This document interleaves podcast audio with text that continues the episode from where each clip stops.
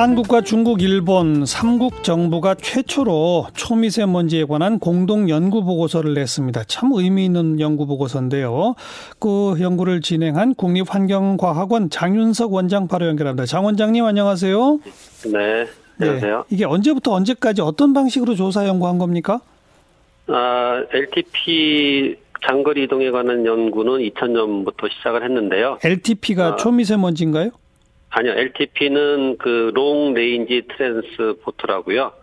아, 저 장거리 이동이란 아. 겁니다. 그래서 네, 대기에서 장거리 어, 이동을 하는 오염 물질에 예. 관한 연구인데 한중일이 예. 그 어, 근접하고 있기 때문에 예. 아, 이렇게 중국에서부터 한국, 한국에서부터 일본으로 가는 그 오염 물질에 대한 연구를 2000년부터 시작을 했고요. 2000년부터 예, 주로 아마 그 당시에 그 황사 때문에 예, 예. 예 시작을 한 것 같습니다. 그리고 아, 지금 이제 4단계인데요. 얼마, 아, 2016년부터 4단계인데, 그때부터 이제 초미세먼지에 관한 항목을, 예. 아, 초미세먼지에 대해서 집중을 해서 아, 연구를 했고요. 예. 그리고 4단계가 2010, 작년에 이제 끝난 겁니다. 그래서 예, 예. 작년에 보고서를 내려고 했는데, 아, 그때 그, 어, 저, 중국 측에서 예. 저희가 배출량을, 사용하는 배출량 자료가 너무 올, 아, 오래된 걸 사용한다. 그래서, 어. 어.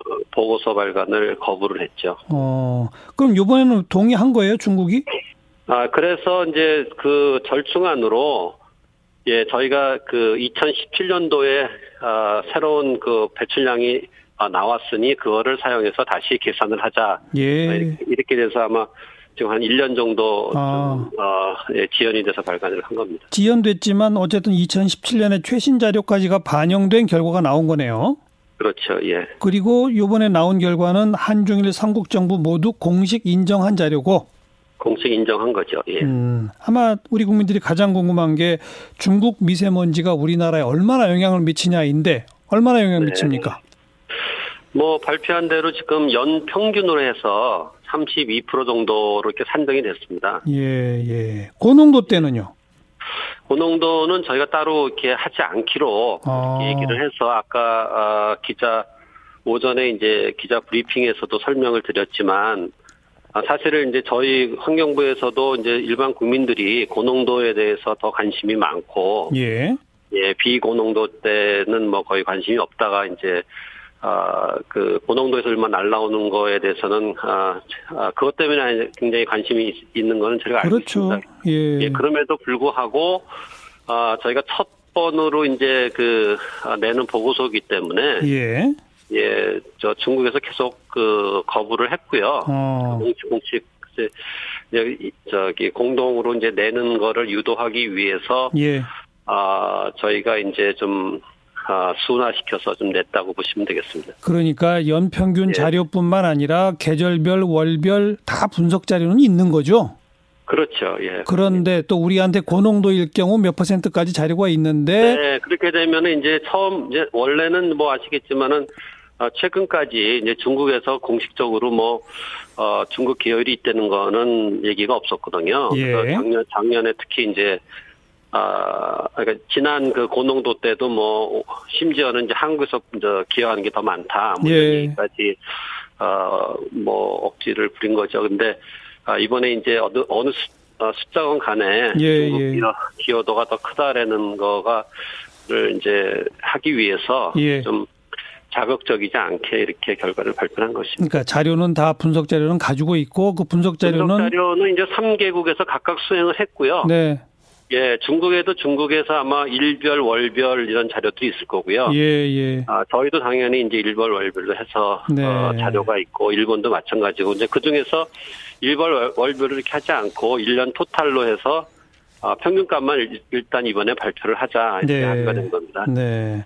그렇습니다만 이미 장윤석 원장께서 기자간담회 때 언급을 하셔가지고 보도가 다 됐어요.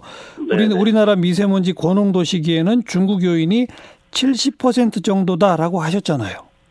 아, 70%라고 고농도의 그 평균값을 얘기한 게 아니고요. 네. 예, 그렇게 할 수도 있는데 진, 저희가 지난 그 어, 어, 최고 농도가 왔을 적에 네, 네. 이제 집중 분석을 했거든요. 예.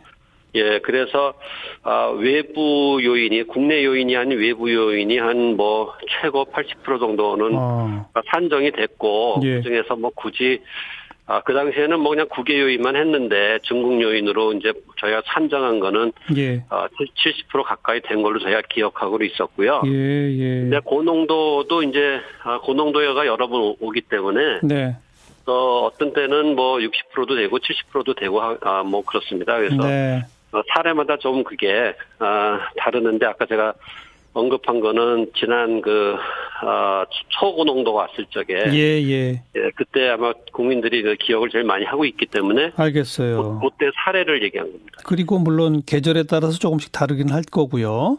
네네. 근데 아무튼 분명한 건 연평균은 중국 요인이 32%인데 우리가 네. 고농도가 되면 중국 요인은 그거보다 훨씬 높아진다는 분명한 어, 거죠. 그거는 네 분명한 것 같습니다. 네. 어, 연평균으로 쳤을 때 중국 요인이 32%면 나머지 70%가량이 전부 국내 요인입니까? 뭐, 연평균으로 보면 그렇게 되는 거죠. 예. 아. 사실은 이게, 아, 뭐, 평균 서로 이제 또 3개국의 결과를 평균했기 때문에요. 예. 예, 제가 보기에는 이제 그 발표를 이제 처음으로 저희가 2000년부터 해서 지금 19년이 됐는데도 예. 어, 외부 발표를 한 게 지금 처음이거든요. 그러니까요. 예. 예, 그런 거 어느 정도 인정을 했다는 거가 중요한 거지. 사실은 32%라는 숫자는 예. 아, 과학자로 봐서는 그렇게 크게 아, 비중을 많이 두지는 않습니다. 왜냐면은 어. 연평균이라는 거기 때문에 저농도 때도 사실 기여가 있거든요. 그렇죠. 그래서 예. 예, 그런 거 저런 걸 다 합해서 하기 때문에 예, 예, 그, 그, 어, 자료를 보면은 중국에서 일본으로 가는 것도 한 25% 됩니다. 예, 예. 예, 물론 그건 기여율이기 때문에 양이 그렇게 가는 건 아니지만 예. 그래서 어 일본에서 만약에 일본은 우리보다 PM이 어 굉장히 낮은 농도고 예. 예, 그게 어, 자, 어, 그래서 우리나라만큼 그렇게 어, 관심이 있지는 않지만 예, 그래도 예.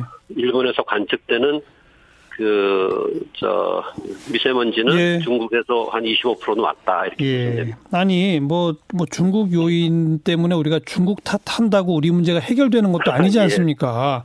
다만, 그렇죠. 예. 삼국 정부가 공동 연구를 수행하고 조심스럽게라도 공동 연구 결과를 발표하기 시작했다는 것은 국제적 노력을 함께 해보자는 거 아니겠어요? 맞습니다. 예. 네. 그래서 지금 환경 문제에서 네. 그뭐 외국의 뭐 기여도라든지 뭐 기, 말이 기여도지 이제 탓을 이제 영향 있죠. 예, 그런 예. 거는 사실 어느 나라에서도 굉장히 조심스럽게 접근합니다. 예, 그렇죠. 예. 그런데 오늘 또 발표된 결과에서 한 가지 좀 다행스러운 것은 삼국 예. 모두가 다 2000년에 비해서 최근에 오면 올수록 연평균 농도는 떨어지고 있다. 맞습니까?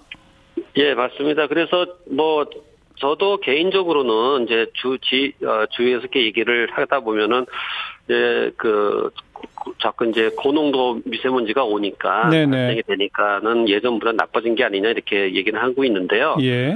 예, 저 느낌상은 또 그렇게 받고 있습니다. 그러면 사실은 이제 연평균으로 봤을 적에는 어 계속 중국은 많이 떨어져 있는 거고요. 예.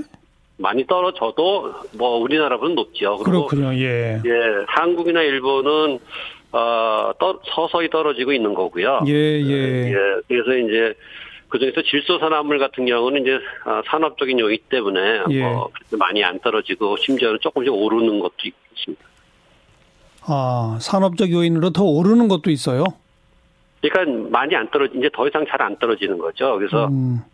예, 그 어, 뭐, 황산화물 같은 거는 공해 물, 어, 좀, 뭐, 대표적인 뭐 석탄 같은 데서 나오는 공해 어, 물질이기 때문에 예. 어, 많이 떨어지는데요. 이제 질산화물은 산업 활동하고 상당히 연, 연결이, 연관이 있거든요. 예. 뭐 발, 발전이라든지 자동차라든지 뭐 이런 거 타입에 따라서 예, 낙스 같은 거는 알겠습니다. 예. 올라갈 수 있는 거죠. 예. 그또 국립환경과학원이 발표한 걸 보면 내년 3월에 환경위성 발사에서 한반도와 동아시아 네. 대기 중에 오염물질 이동을 실시간으로 감시하겠다라는 보도가 있었는데 이건 뭡니까? 네.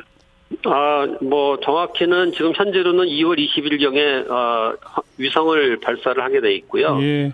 예, 거기에 이제 어그 저희 환경 최초로 세계 최초로 이제 정지 위성을 어, 어 저희가 발사합니다. 네, 그래서 네. 그게 이제 어, 거의 같은 기간에 미국하고 유럽, EU하고 아시아에서는 이제 우리나라가 어, 위성을 쏘게 되는데 예. 그러면 이제 한반도를 포함해서 동북아시아의 그 어, 대기질을 감시를 하게 됩니다. 네, 그러면은 네. 아, 뭐 미세먼지건 황사가 이제 넘어오는 거를 이제 실시간으로 감시를 하게 되는 거죠. 그래서 예. 예, 그게 이제 다, 자료가 얻게 되기 시작하면은 좀 더 정확한 그런 예. 아, 기여율을 저희가 어, 산출할 수 있다라고 이렇게 생각을 그 위성은 뭐 한중일 공동이 아니라 우리 자체적으로 아니요, 하는 거죠? 예, 어. 예, 우리나라 우리나라에서 그 알겠습니다. 예. 예.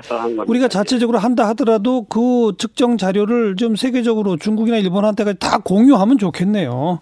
네, 공유할 예정이 있고요. 알겠습니다. 예, 예, 여기까지 들을게요. 국립환경과학원 장윤석 원장 고맙습니다. 네.